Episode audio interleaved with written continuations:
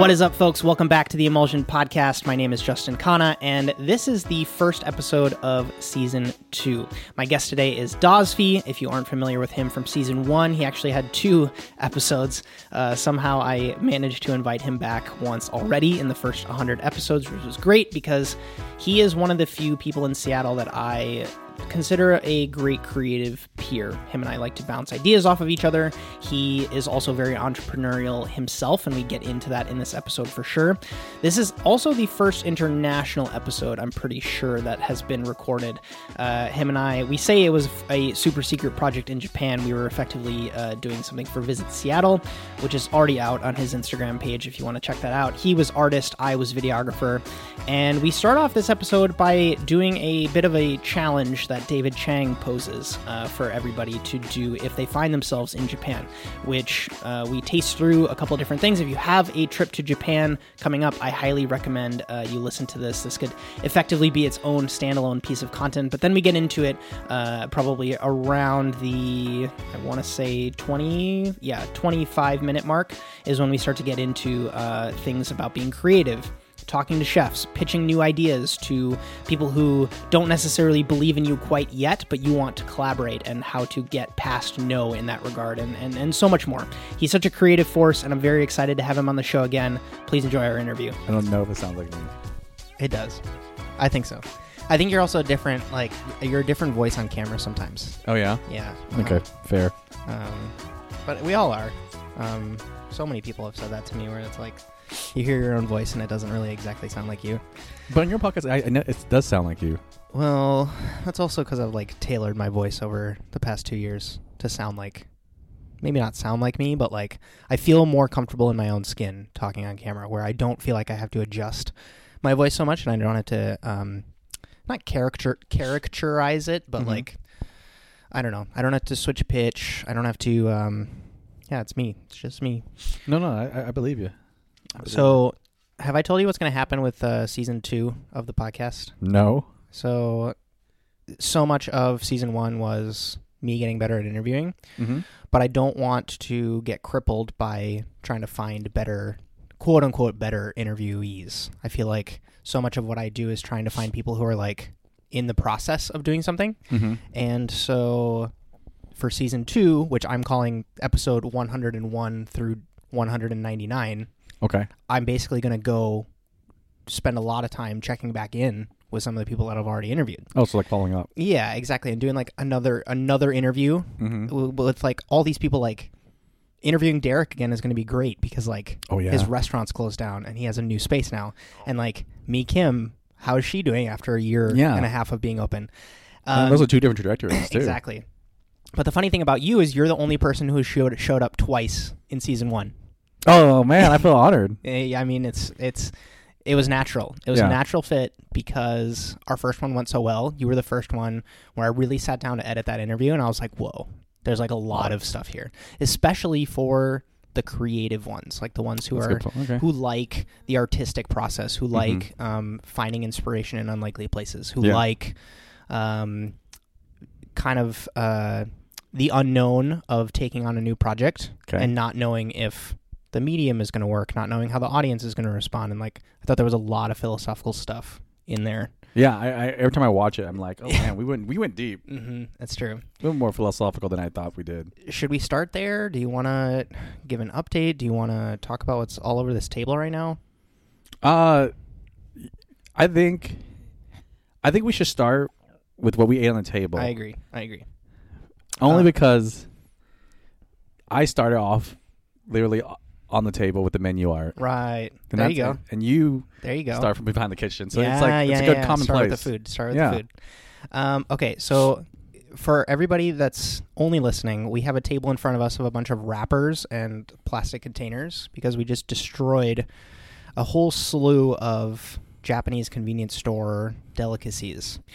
And so, do you want to tell everybody where this idea came from for you? Because this was like something you really wanted to do Yes. because we're in Tokyo. Yes. Um, first, kudos to Justin to say we should eat before we do the podcast because We almost did all of this eating and trying and testing on camera, and that would not been great. yeah, that would have been terrible. There would have been a lot of a lot of more rappers and chewing than actually talking. So Um, I am a big fan of David Chang's podcast when he talks about food.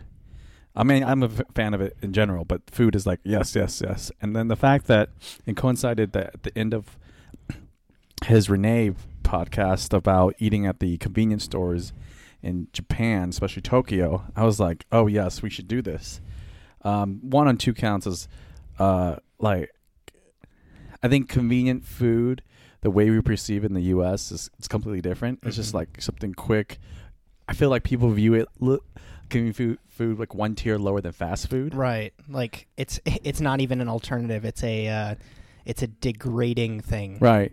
Like you're either It's less than a meal. yeah, exactly. Yeah, yeah, yeah, yeah. Um, But here it's not the case. here's not the case, Mm. and uh, it's fascinating, especially since we went and we see we see the culture behind how convenient foods are, are taken, and then just it gives you kind of a perspective of what is common or what is like comfort food Mhm, in s mhm. in a group, and, and then in Japan, and we're being, you know, trans transported to this new environment, and was like, hey, what do we know about this? Because it's it's very common. Mm. And so the recommendations on David Chang's podcast, especially since you know we were limited on how much we can eat, Mhm. is we went to Lawson's, got the chicken nuggets, and he said everything, which we saw there was a lot. And there was a variation as well. Yeah, extremely. Mm-hmm. And then sandwiches, which is another, if you think about it, American Mhm, concept. Mhm. Um, Especially with the white bread and right. Mm-hmm. Actually, it should be English too. Really, Right. more English Sure. concept. Yep, Yeah. that's true. With Uh, toast and mhm. Yeah. And then the drinks, and and then what your forte is, and I'm really glad you did, is desserts. Yeah, yeah. Desserts Oh, and the on- onigiri. We got three kinds of onigiri. That's as well. right. That is right. So why do you think that? Why do you think that is? Why? Do, why? Well, part of it is is population density, right? Mhm. But I feel like part of the reason why, especially Americans, get so impressed when they come to Japan and they they, they Mhm. see the quality of food that comes out of these places is because the brand is essentially the same if you go into a 7-Eleven, right? yeah. It would be the same as if you were to go to South America and you sat down at a McDonald's and they gave you a cloth napkin. Yeah. You'd be like, "Whoa, this is crazy," because you associate 7-Eleven with gas stations and Slurpees, Mhm. and in Japan, it's like really nicely cooked rice and pork katsu sandwiches. Right. Right. Um, I don't know. Do you have do you have a theory behind that, or, or should we not spend too much time on that and just just kind of discuss the? I mean, the only theory I have, and it's not it's not like a brand new theory. I, I- I get it from other stuff, and you know, lately I've been listening to a lot of entrepreneur podcasts, Mm, and it's it's all to do is like customer satisfaction. right. So first impression, what do you expect, and what it leaves on you after you leave. Mm, And I think this food or any other food comes in. Like if you think about comfort food, you want something that makes you one taste good, it's quick and affordable, mhm. and afterwards just like happy. Right. Right. And so I think this is the this is a perfect example. Mm-hmm. Hence the name convenience stores. Right, right, right. I, mm, we don't have to go into that. let, let, let's chat through what we liked, what we didn't like, and, and, and just kind of share some thoughts. So we started off eating these chicken nuggets. We got four different kinds. Two of them were more, I, I'm, I'm going to say more on the bland side. There was a dark meat one that was plain breaded, fried. These were all cold, by the way. So plain breaded fried leg, leg meat and plain breaded fried breast meat or tenders meat. And what I said with those two was that like this is like stuff you want to feed your kids or the really picky eaters that are still adults and you want to have those. And then there was another kind of quote unquote tier of these crispy cold fried chicken that was more on the spicy side and they it was evident by the red label on the plastic container. Um these were above and beyond for me. They were Yeah. delicious. Um, do you have any thoughts on those? Um, I, I mean, I agree with you with the Mm. choices. Uh, for sure, though, I think the most um, unique comment, and I thought was you, you you hit it on the head, is just with like the the two that we didn't like, but you said it's good for kids. Yeah. It's almost like okay, like we're, we're not like to trying to reverse engineer the whole thing, but you you nailed it. It's just like okay, what what would a kid like to eat? And it's like the shape of that nugget, Oh, the sure. all white meat, That's true. That's true. versus you know This was kind of like a not a cube, but like a deformed. It was like a chicken nugget almost, but it was more a little more hearty. Um, yeah. It reminded me of Chick Fil A little uh, bites, but if you add, they were on steroids, Right, right. They were huge. Add add a add some beef to it. yeah, Okay, so moving on to sandwiches, we got a the egg salad sandwich, which David Chang suggested we get, and then we also got a pork katsu sandwich. So you lead you lead the charge on your thoughts on those. Um, I you know I think David Chang nailed on the head with that egg sandwich. It, it Mhm. was, I mean, this is just the nerdy side of me. It was just a good ratio of egg salad. It was creamy. right. Um, you felt the nice egg in it. Mhm, We kind of the protein portion. I think the thing that sometimes um, maybe and maybe this is a nod back to that food for kids thing Mm-hmm. is that if you gave the project to any chef in the US to make an egg salad sandwich, I don't think you would get a sandwich like that because it would be seen as too simple, Mm-hmm. would be seen as too safe. So for everybody listening, it was literally crustless white bread and creamy egg salad with like tiny chunks of of white, like Mhm. diced white, but everything else was like super creamy and I think the problem that you get when you bring not necessarily American chefs per se, but like people who have um, more to say with their food is that there was no like there was no diced onion in that. There was no uh, scallions on it. There was no like bits of bacon in it. There was no Mhm. um, chili. Right, there was like Mhm. the paprika that you get with deviled eggs. Right. Um, there was no, I don't know, like apple cider vinegar sauce or or, or, or cabbage or, or anything that you would associate with something else like a potato salad or, or even like a deviled egg or a, a nicer it was just egg salad Yeah. on white bread like it was very smooth it was very one dimensional but that simplicity is what made it so good i think See, th- and then you bring two points that I've always struggled with. mm. Um, one, if I, I'm acting rate as a visual artist, so as a Mhm. chef, it's like thinking, okay, this is too easy for egg sandwich. Why does it, because it's so easy, deter you to make something, like you said, simple, sure but execute well? And like, it's an egg sandwich. Well, like an omelet. An omelet's that's true that's true it, like Mhm. crazy hard to make. Mhm, mhm, mhm. So like, I I can relate as a as a when I was a younger artist, and like oh I wanted to do much so much and say so much, but it, it, to me and I'm not sure if anybody know like my my path from being an artist like doing the menu art, um, it is quite simple. right I'm just drawing on a menu, sure but it makes me feel good and my audience likes it and Mhm. I'm not gonna stop because Right. it still brings me joy. But I don't care if a critic says, "Oh, you don't have much to say to it," stuff like that, because it, they're not my audience. and clearly the audience that does receive it and likes it really likes it Right? like i got some great footage or photos of you this trip giving menu art out Yeah. and the people are so appreciative right, Right. um yeah i think it's because that simple generous act Yeah. um okay so the pork katsu sandwich we both were a little bit disappointed right Yes. um and i referenced the fact that you might be referring to a, a reference point referring to a reference point which is like the hot pork katsu sandwich or like a nailed it. beef katsu sandwich which i mean we both in S- seattle go to adana for right. but this was cold. It had like a dab of mustard on the bread, same white bread as the egg salad sandwich. Yeah, teriyaki too, right? Yeah, like a spicy katsu sauce, tonkatsu Yeah. sauce. I I agree with you where it wasn't stellar, it wasn't amazing. Mhm. Um, but if there was a place in Seattle where I could go get that, and I was kind of in a rush between coffee meetings, I would probably I I would I, I would probably on occasion go for that for lunch only because you it, it's so affordable. It's so affordable and it's so readily available. Um, I don't know. Do you have thoughts on the pork katsu?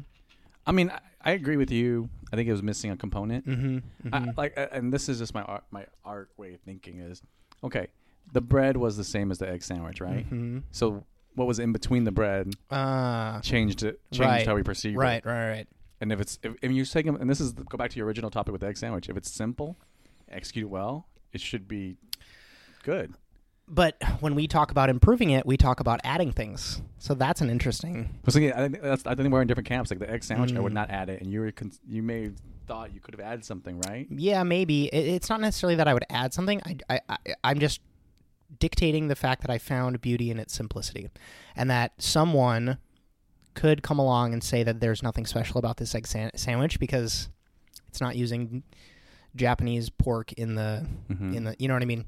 Because it's- to, to me, that is such a human thing to do Mm, in terms of when something's wrong, we analyze it, right. and we it's either we add or subtract, or we kind of find explanation.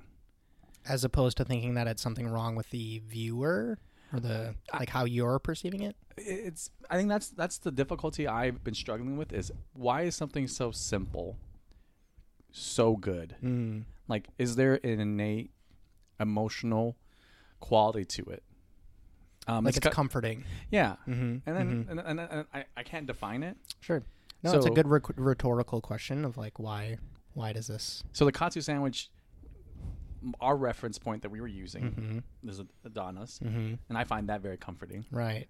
And it's also very simple. Yeah, but in, but then you brought it up to the point like you know if we ate the the current katsu sandwich from Lawson, it was warm. Would we be talking Sure, about different? sure, sure, sure. So I, I Good find question. It, I find it interesting. Yeah, I, I, don't have more to add because Right, right. I'm still contemplating about it. Moving on to onigiri. So we got one that was salmon and sesame, one that was called a grilled rice ball, which was basically an onigiri shape, but it was coated in teriyaki sauce. So there's no protein inside, no seaweed wrapped around it. It's just a grilled rice ball. And then uh, the last one was um, wrapped in seaweed, but it had tuna mayo inside.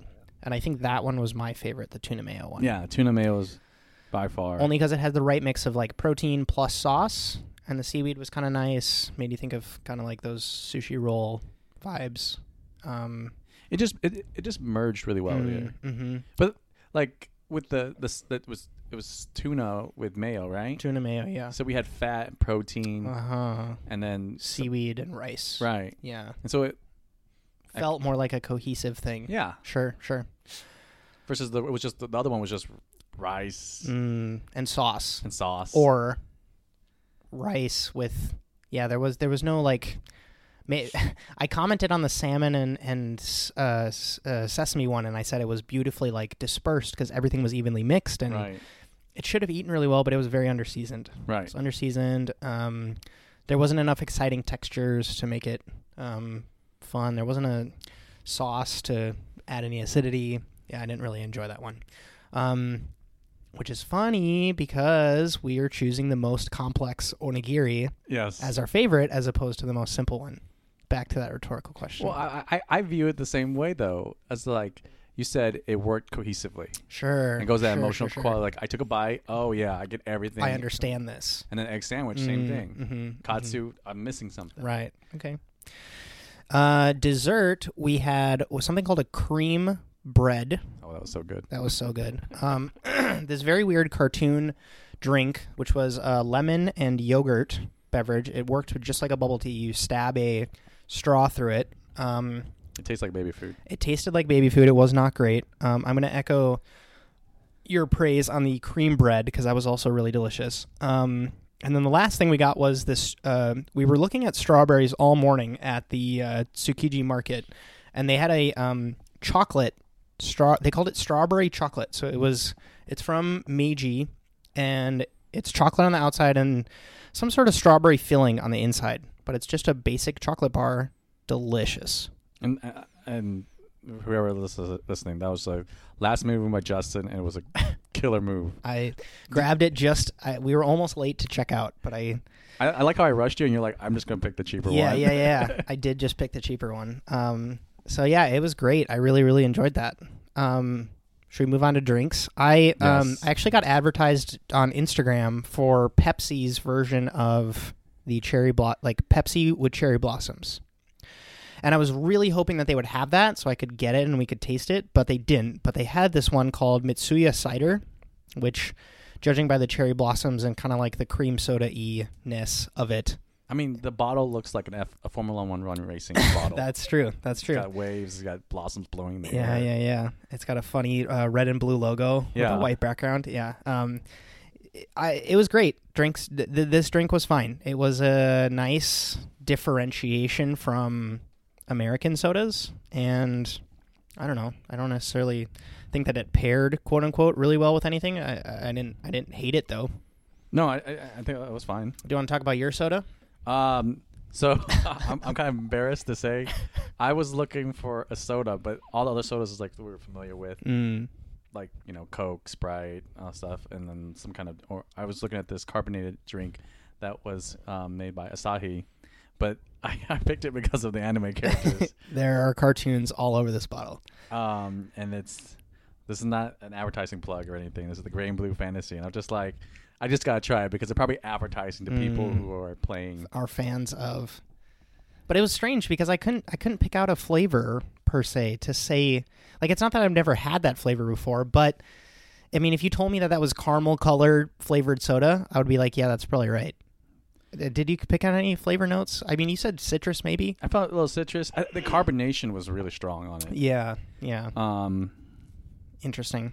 yeah. I, I, I again, I just picked over the bottle, which is typical of me. And Um, Well, so the last one that I picked out, and and this is something that I like to do in Japan as a half Indian person because the Japanese also love their yogurt, yeah. which is great. And so this is like a, it's like a calpico, but it's flavored with orange. So it's like a yogurt drink with orange. Wait, wait. And Curious. You said it reminds you of like lassi or something. it doesn't remind me of lassi because lassi is a different texture. It's a different level of sweetness. It's a Uh-huh. different uh, body, like on your palate. But the idea of using lactic acid to season things and kind of adding a little bit of sweetness to it, Mm-hmm. The India, like the Middle East, does that does that in a great way. Right. Um, but uh, from my from my knowledge, the Chinese don't do it. no. I Thai people don't do it, right? Like, but the Japanese, for whatever reason, they do it, and I think that's very, very interesting. Like, this could be condensed milk and orange. This Well- could be, um, I mean, I don't know. Pick pick any other dairy and orange, but for some whatever reason, it's yogurt. And I don't know the history of Calpico. Somebody can comment comment and tell me all about it, um, which I would actually love to hear about. But um, I think it's delicious. I was gonna say because you know, in Vi- Vietnamese and Chinese culture, they do have, you know, like kind of this sweet like rice water. uh, Okay, okay. Drink, which kind of reminds me of it, but I think in these times, it reminds me more of like a milk, like some kind of milk tea, bubble Sure. tea concoction. I, I can agree with that. Um, but that is my favorite. Um, I, I I was surprised that you picked it out because it was also made by Asahi, and I was like, okay. I and ironically, it was the best drink I think we had of all, all four. Right, we had four drinks. Yeah. So, uh, yep, I agree. So overall, I think we could have maybe gotten a little more expansive with going to like a 7-Eleven or a um, a different convenience store to get some stuff. mm-hmm. But um, I think that this serves as a really good kind of like 20 minute primer for anyone going to Tokyo to kind of get a sense of I've never been to a Japanese convenience store. What do I get? What do I look for? What do I ask about? What do I um, look at and not look at? Um, Mm-hmm. I think I think I think we did a really good job of getting some stuff that was good and, and being able to share our thoughts on that and also some stuff that was like not so great and that you should probably avoid. Yeah. But again, everyone's palate is different and you might love this weird cartoon Yeah. baby baby lemon yogurt baby food. Uh, and you might also be someone like that's another thing that's that's really interesting is that like if you're here in Japan and you really just want to see the sights and experience the culture, but you don't like ramen, you don't like spicy food, you could probably get away with eating at convenience stores, having simple rice with teriyaki sauce and crispy chicken tenders, and Yeah. be super happy. I, think, and let's go back to our original point why we did it. You know, we heard, well, I heard it from David Chang, and you were like, yeah, let's do it. Mm-hmm. Um, and kudos to David Chang to bring it up because I think it was actually a, a fun little foodie Yeah, a, a venture that you know the cost was incredible. twenty seven hundred yen, which equates to like twenty four 24. U.S. dollars. yeah, and we couldn't even finish all the food. Number one, number two, we got such a range of stuff, um, and and and yeah, man, like open open all hours of the day. Um, this was our second trip to a convenience store today. I got yeah, two different kinds of coffee this morning. One was hot, one was cold because they'll like do canned coffee and you can keep it. They'll warm some of them up, then the other ones will be in a cooler. It's such a fascinating You, concept. because Family Mart was the place that we. Yeah, Family Mart. So like, there's there, maybe we should mention a few for people that are wanting to travel to Japan. So there's Lawson's, there's 7-Eleven, Family Mart, Mini stop. Mini Stop. Um, I mean, natural that's, that that should cover your bases. Yeah, I mean, right? those those places. Mhm. I, I think we made the right choice of just choosing one. But uh, yeah, I, I I- would be curious if someone else does the same thing, but like with a different convenience store. Right. And the other beauty the the other beauty of it is you can get a set of nail clippers, you can get some shampoo, you can uh there's in ATM, there's I don't know, anything you could possibly want in the form of convenience, which is fantastic. Uh, What I loved is when we went. It was during lunchtime, and I put this on my Instagram story. There was like eight people reading manga, and then right next to it there's a smoke room. Oh my god. it's true. It's true. It is the water it is the proverbial watering hole. yeah. of Japan, which is great. Um, okay. Any other thoughts on Japan, or I guess this trip that you want to share, or do you want to get into chatting about more big picture stuff and giving giving me an update on what's what's going on? Well, I want to be selfish Yeah. uh, because, um, you know, as a plug, J- Justin and I are here to Mm. do uh, a cool event. Justin, amazing videographer, is going to be posting uh, about it soon. So that's why I think I don't want to discuss further because Sure. it's it's uh, Well, to be honest, this podcast is probably going to be up way after. even better. And I want a- okay, so you got to go watch it. You gotta Probably on- watch it. Hopefully on Dozfy's Instagram yes slash website. website, and then then I want to be selfish again. and You invite me again, we could talk about it Yeah, yeah. Okay, that's that's a good call. I, Uh, yeah, that's a good call. I take pride that I was I've been on twice on the first season. yeah, so you have to do twice in the second season. Um, okay, cool. So we're in Japan for this super secret project, um, and we had we're we're just taking it as an inspiration vacation as well, right? Like you obviously are ge- just a trip to the plate store this morning. You were Oh, inspired oh god, to yeah. kind of like influence your piece tonight. So I think that's really really cool. And Yeah, I, I- think we've all been here for now 24 hours. Yeah, we've been here now for 24 covered hours. a lot of ground. Yeah, and it's just it's been great. It's not 24 hours. It's 23 hours and Oh 30 God. minutes. We would we landed we landed 30 minutes ago yesterday. And kudos to Justin for adjusting so quickly to a, a foreign time. I actually did really well this this time with jet lag. I didn't. Uh, Yeah, yeah, I did fine.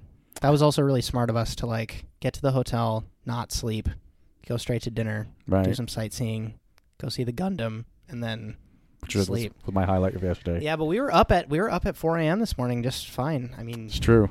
it's great. Um, what do you? What else do you have in the pipeline for 2019? Are there? Are you continuing to foster chef relationships? Are you looking for more corporate things because there's a budget behind it? Are you trying to do a balance of both? Yeah, I think. Well, let's start off with last time when we spoke. We did a podcast in Atlanta, Georgia, Yep. and at the time we we we, we kind of looking back, it's kind of been it's been a year. Uh, we've been kind of together to nurturing this live art aspect of Dozfy, um, and I find it fascinating. Um, I could say then I was I was just intrigued if live art could be translated to people. More so, um, could I perform and give joy to other people how I get joy from making art? And it's still the same thing, but now it's more. It, it's executed well, especially with you. Um, you you really know how to capture not only the art piece may the audience response, the whole events, and then creating a storyline from that. Mm-hmm. I think that has really been refined. Yep. Um, and so that's that that goal now extending it to a, a new avenue and is what you're touching upon is I I've been very blessed and fortunate that the restaurant community accepted the menu art and then from there expanded to this live art um, and so that's that's always been the roots of that whole um, interaction Mm. now like you asked about the sponsorships and stuff like that um, i don't it's it's it's it's a different ball game it's a different space because everybody has their goals with a, an event um, and i'm still trying to create joy from art And provide value exactly to the sponsor. Yeah. They're in. Exactly. And so it's it's much easier because like this meal we had, we were trying to just enjoy food and understand food and our relations and Mm. connections to it. There's a story already ingrained in food. Right. We like right now in this event, we're trying to figure out the story we're trying to achieve. Um, and it's a different sphere. It's a different challenge. I welcome that challenge, um, and I'm really glad for the great support and team that like like you. Um, so I'm not saying no to it, but I'm trying to understand more like w- can I accomplish it with the with the task they have at hand, and that's really hard. Because if you said it, and then we spoke earlier, if you had to make live art about soap, uh, I don't know what I could do. That's gonna be tough. right, right, right. So it, it's it's comes back to what story you want to tell. Mm-hmm. Because this is actually my wife and I were discussing this because we flew back to Houston for this trip, and uh, I finally saw A Star Is Born. Oh, I haven't watched it yet. I almost watched it on the flight here. Oh man, we I want you to watch it. and We we need to talk about it. Um, and we've watched, seen everything in the story, but what I was wondering with my wife is the main character. She got her break from the the male character, and um, he felt that she wasn't saying what he, she what she needed to say or what, what, what he thought was truthful to her as an artist Mm-hmm. and then she as any artist was uh, is and goes through and i'm going through as well seeking approval Right, from an audience right. and those two clashed and i thought it was just a very true Yeah, line of and it anybody. resonated. yeah Hmm. any creative in the field is it crosses this boundary and line over and over again Mm-hmm. like what am i doing am i doing something meaningful to myself is it meaningful to the audience is there a happy medium between those two the relationship and balance between the two um and and and that's that's what i i struggle through every every single time. So if you add a sponsorship to it or you have me at home making a project for myself i just do it. Is it is this worth what i think is worth doing? Sure. So what's interesting to me, I, want to get back to that, but I want to kind of bring people up to speed on your thoughts on doing these different creative projects and branding things in different ways and then figuring out ways to fuse them together right? And and, and, Mhm. it, and this is in relation to what you brought up with the menu art the live art and then what i saw as the third element which was menu art experience slash eat with your eyes. Yeah it's a good point. And so the way that you were able to look at the parallels between this project, which was live art, which was, you know, stereotypically at an event where you are a exhibitionist almost, mm-hmm. versus menu art experience, right? Right? menu art experience or eat with your eyes, which was very much so you are a collaborator, you are a event partner almost, right? yeah So for you to kind of take a step back and say that I'm better off maybe branding Eat with Your Eyes as a live art experience, where does your head go with that? And what would you advise anybody who has a couple of these different projects in the pipeline? Because I'm also guilty of that too, right? Yeah. Um. Well, well, one thing is, um, I want to make sure I say this, like branding and all that. The whole creative and planning process, that doesn't really gun through my my brain. Like, oh, it might, this is good for the brand and stuff like that. Right. I'm I'm I'm not that. I have a great people and team that help me maintain that. Mm-hmm. As as a, and then back to your original question, how do you go in between that? Um, I think I've mentioned this before, or mentioned at least in the menu art experience. My my my art mentor explained that there's three components, uh, and we've talked about this before: the artist, the art, and the audience. And uh, in the beginning, I was focused on uh, the art and what could I do for the art, and that that kind of reflects back to me as an artist, figuring out what I what are my skill sets, what can I accomplish. Um, but now, um, I'm more focused on the audience, and if I better understand the audience, I can I already have the skill set to make the art. Uh, Contextual. exactly, Mm. exactly. Execution is Right. yeah, I I, I, I I think now more than ever, um, ideas are, and this is kind of arrogant for me to say because it's so early, but ideas are the easy part. Mhm. Execution is the hard Mhm. part. And I think that that's been something that you've been very good at this whole time is making sure that when you present an idea, it has some weight to it, right? Right. Like you don't present something like eat with your eyes Like the even the fact that you named it something so that chefs could and this is something that my business partner talks about all the time, which is something that you can hang your hat on. Mm-hmm. Something that like if you would have just said, "Hey, I kind of want to do this creative thing where I draw at the table during the meal." Yeah. as opposed to going them and saying, "Hey, I want to do this event. It's called Eat with Your Eyes. I want to collaborate with you on the aesthetic of the food that you create in a way that in the way that it presents so that the guests have a little bit more fun and interact with your food in a way that they wouldn't have normally done it before." Right. That is a much more like the way that you tie a bow around it and present it, I Yeah. think is much more like It's much more layered. yeah, but the fact the fact of the matter is you were able to do that before executing it on your first one, right? And I think that that says something that, that that there's something to be said about that where you've never done an eat with your eyes event before, but you Mhm. were able to think through all of these steps before presenting it, right? So Well, I, I'm curious because when you say that, Mhm. like I don't view it that way, um, only because I did that Airbnb menu art experience prior to that. I guess, which was kind of a beta testing thing, but it takes a lot more to go to another chef and ask to be a part of their tasting menu. Like that- that's I don't know. I never even thought about that. I don't know of anybody else who's asking to be like other than maybe like wineries that want to do a pairing, which is not even getting involved in the food or the aesthetic, right? Yeah. Like that's that's asking a lot of a chef. Not in not in a bad way, but Right. like the way that you were able to execute on that idea which is weird because it's like execute on the idea before the execution right.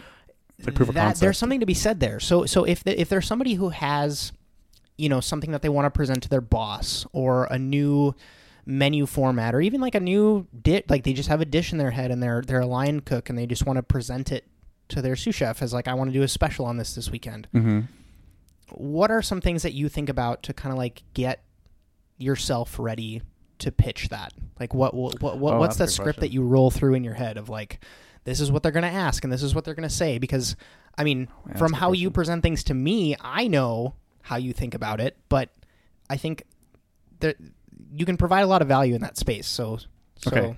Um, can I can I re- reverse engineer yeah, this? sure, sure, sure. Or at least okay. So let me let's let's talk about the first time I pitched it to Derek. Mm, So kudos to Derek as well. He's the one who allowed me to try this project, and without a, ho- I don't even know how I pitched it to them. Oh, I know how I pitched it to them. I go, hey, would you ever do a collaboration, Derek? And it was on New Year's Eve, and we both been drinking, and so it's like, yeah, let's do it. and he, so maybe here's something else that you hadn't thought about. Did you present it to Derek first because you knew that he had done other crazy quote unquote collaborations with doing a wheat a cannabis dinner, doing a tattoos dinner, You know, and you knew all of these in, that were in his portfolio already, so you were able to identify him as a good guinea pig for this idea. Yeah. uh, Well, one when Derek and I first met, we, I knew the way he talked, and he told his past that he used to went to, he went to art school, so he knew Huh. he knew he he had he understood how I viewed the world, Sure. I, and I had a tiny glimpse of how he viewed the world. hmm Um, and so if you take that perspective as we're both artists, whether it be visual, food, whatever, music, all that, if you're both artists, and the hardest thing for every artist who's working as an artist is the next project hmm um, to have an opportunity to work with someone you respect as well as you uh, care for as a friend, um, I think anybody in Right. a heartbeat would say yes. Right. So me being the person who's trying to distill takeaways from this, it's to do your homework and try to find out what. Can I add to that? Yeah. So uh, I guess when we're talking about dissecting, what we did is, um, I and and the, no that this is this is this is probably probably going to be probably the most boring part of this conversation is Derek and I knew that we're creating an experience, but at the same time we need to fill seats. We need to Mm. make sure it sustains itself. Mm-hmm. We asked all those questions during our second meeting. So yeah, the the first yes on New Year's Eve was, hey, yeah, get your foot in the door. But two, get, prepare yourself. That, that's what I think um, a lot of artists in my field don't fully understand, and what I've been learning and still learning and making lots of mistakes is understanding who your audience is, and not just Chef Derek, but where he works at, what his Mhm. what his colleagues and bosses will say and stuff like that. Sure. And that's what uh, talking about homework. That's that's the homework that I don't think people realize. And Mhm. when you ask the very beginning question is like, oh, you're doing it with chefs, are you doing it with now sponsors and stuff like that?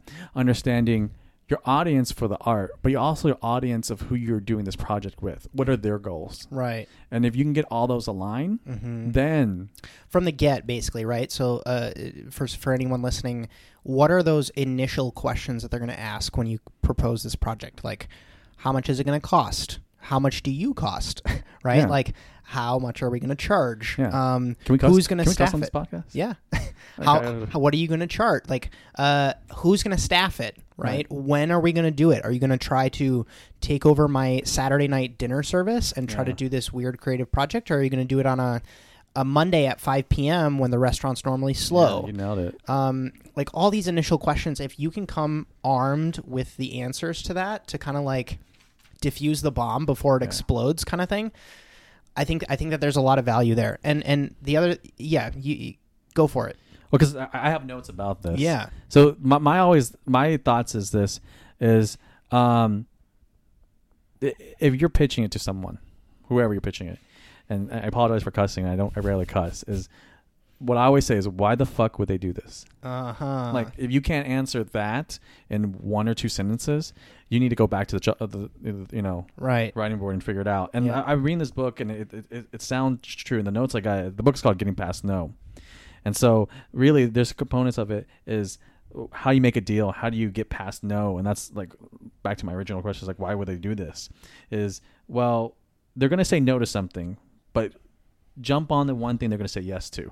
Oh. Okay, so if, if they're gonna if they agree with you 99 things out of 100, that one thing they say yes to is going to keep bringing that back up. Exactly. Keep reinforcing that this is a good idea because we both want to show that we're creative, or we both want to show that we support the arts, right? Right. Like in your case, right? Like, right. So, but right there, we're talking about that's that's it's easy for us to talk about this. It's easy Mm. for Chef Derek to agree with that, but his boss is going to be like, why why should we do a creative art event? right. But then it's like, hey, it's a new experience that highlights the what the restaurant. Okay, fair enough. Mhm, Okay, that's mhm. one. Okay, Got it. Got it. Got but it. But then like, okay, well then, what all comes down is the logistics, and, and like you mentioned before, time Sure. and stuff like that. Sure. What it really comes down to is, is this experience worth value? Mm. And that's that's what you have to answer. Yep. Yep. Is this valuable to everybody? right. And so my, the other two points I have, I always say, make it easy to say yes for the deal, and then make it hard for them to say no. And, and those are just easy concepts, but if you can answer those in a well-rounded pitch, hmm I mean, you know, You're you're on your way. you're on your way. So, something else that you said earlier on kind of caught my eye, and I don't want to take this too long because I know we gotta both put suits on in a hot Shoot, second yeah. here. Um, you mentioned the the three pillars that you that you preach all the time, which is artist, art, and audience. And you mentioned that in the beginning it was it was more about the art, and now it's more about the audience. So, what went through your head in making that shift, and what? How are you? How are you kind of fulfilling those needs, and how are you kind of like perceiving those? Is it because you feel a little bit more comfortable with the product itself?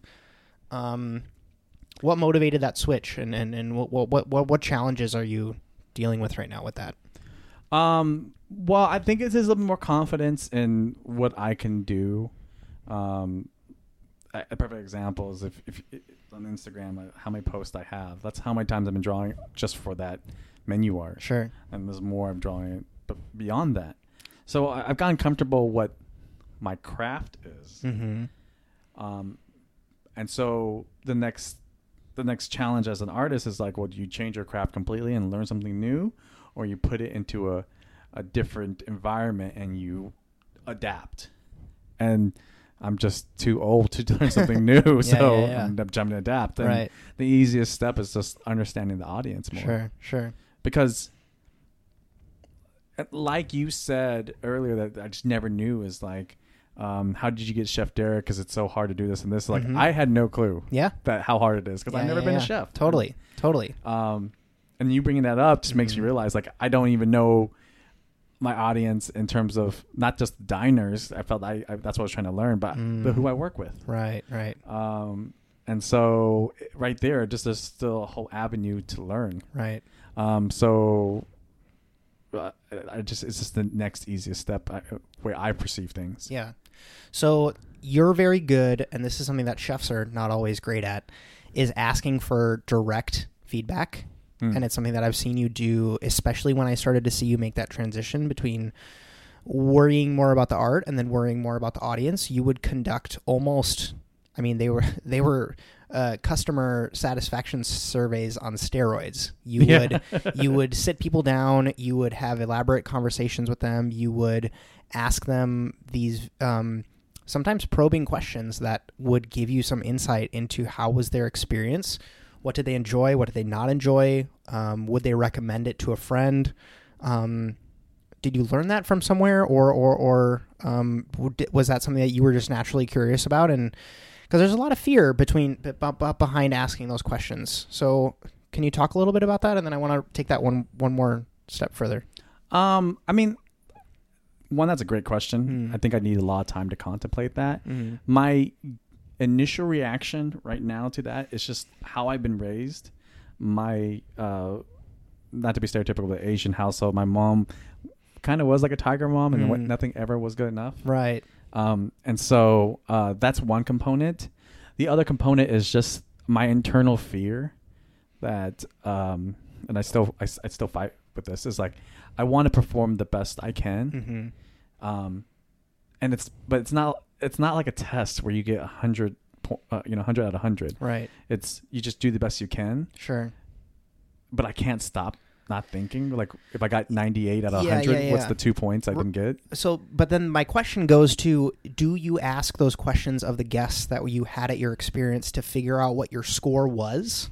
Oh, because so because to me most people who are like that who perceive their work as not good enough mm-hmm. they look for that in the moment reaction of someone smiling when they take a bite or uh, the big reveal and their eyes light up or whatever and then that is all the validation they need Mm-hmm. and they most people like that will not probe and ask the question of what did you think about this would you recommend this to a friend Oh, that's fascinating. because it's like asking your it's like asking your uh, mom when you're just got done with your recital performance how what did you think right like her initial reaction should or even just the fact that she didn't say that she was disappointed should be enough to validate do you know what i mean so like there's something else in you that that the fear doesn't exist right like you are okay with taking that step a step further Well, I, I think I think it goes back to well, there's two points. I think uh, what came up when you said Yeah. asked that is when I I played I played competitive soccer. Mm. I mean, I did Olympic development programs, stuff like that.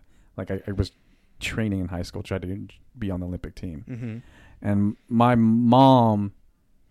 A perfect example is at halftime. I would go to the sidelines, and I remember all the other parents be like, you know, good job, you did it, and I go to my mom. I go, what do you think? And then she would just like Oh. tear me apart, be like, you didn't miss this, you did this, yeah you let this happen. but you saw that as valuable I saw this valuable because I, mm. I, and I think that's that's that's just me. Just like there's always room for improvement. Mm-hmm. Um, and now reflecting back, is I love the journey. Mm-hmm. I love the work Mm-hmm. to get better.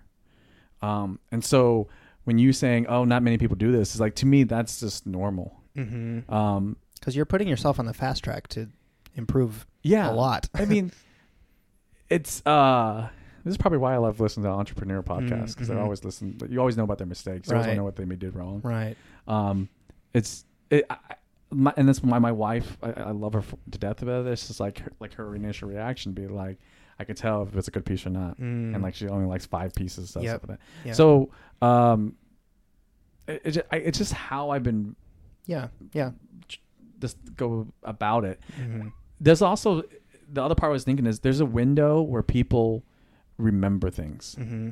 So if you broke, uh, well, how I view it, if you broke all the art things apart, so music and food go so well together because I agree.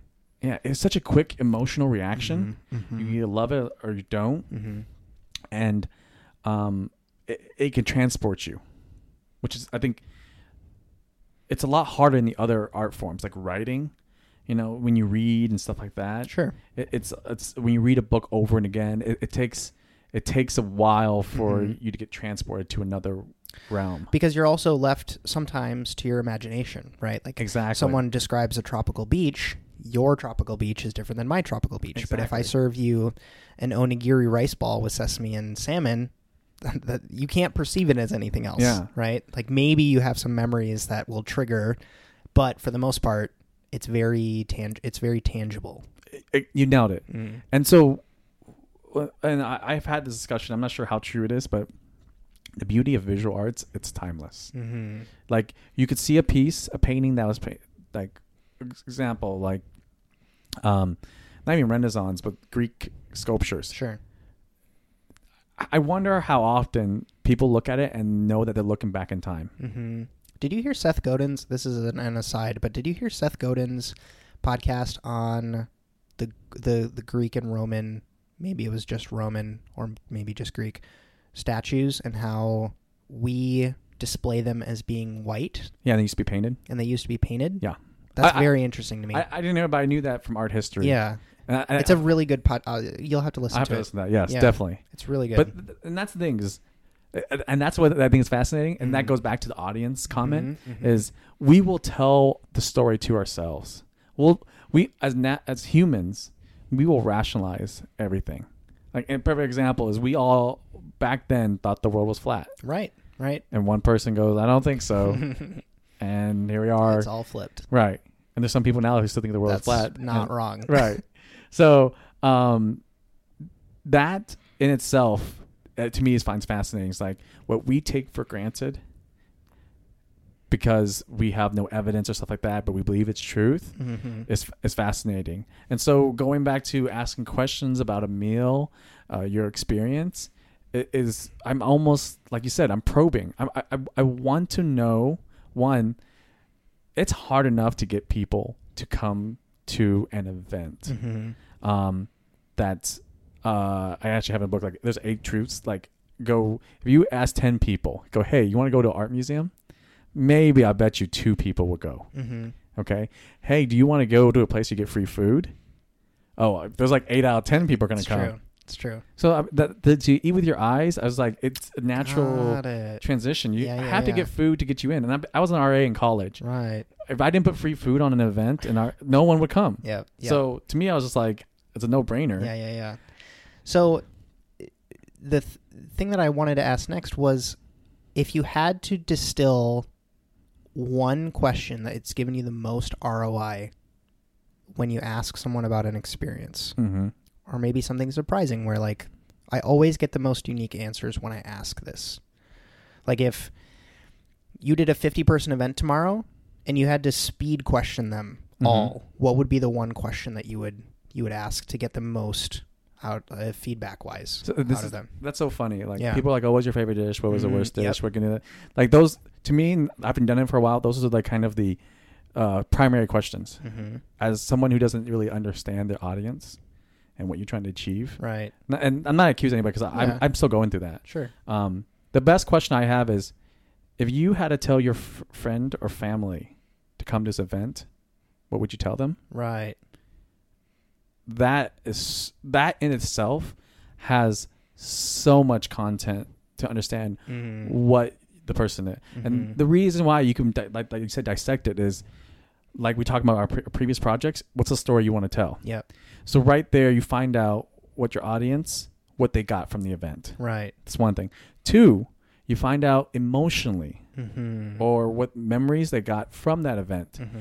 Three, how do they explain it to their friends? Right. So their brain is already kind of, you know, in com- sales mode. Yeah. Mm-hmm. And so then you know what they're going to tell their friends. Sure. And what they're going to tell your friends is then what you need to say. Yeah, yeah, yeah.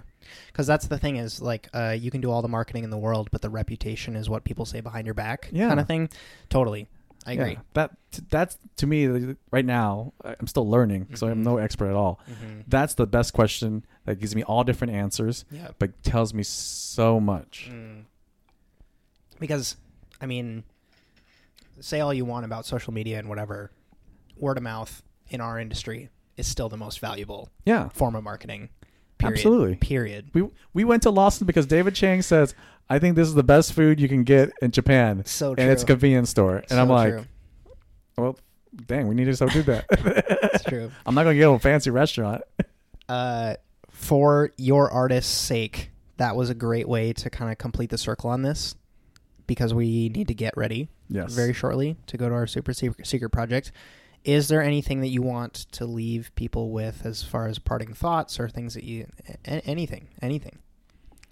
Um, I I guess it goes back to like, you know, I think what you're doing with everything, um, but your podcast and stuff like that, it's it's it's grown, it's matured, it's getting distilled, all their process. So I want to say thank your listeners. That this is great. Totally. Um, as me personally, um, I would love to people. This is not a plug, but it kind of it is a plug in a way.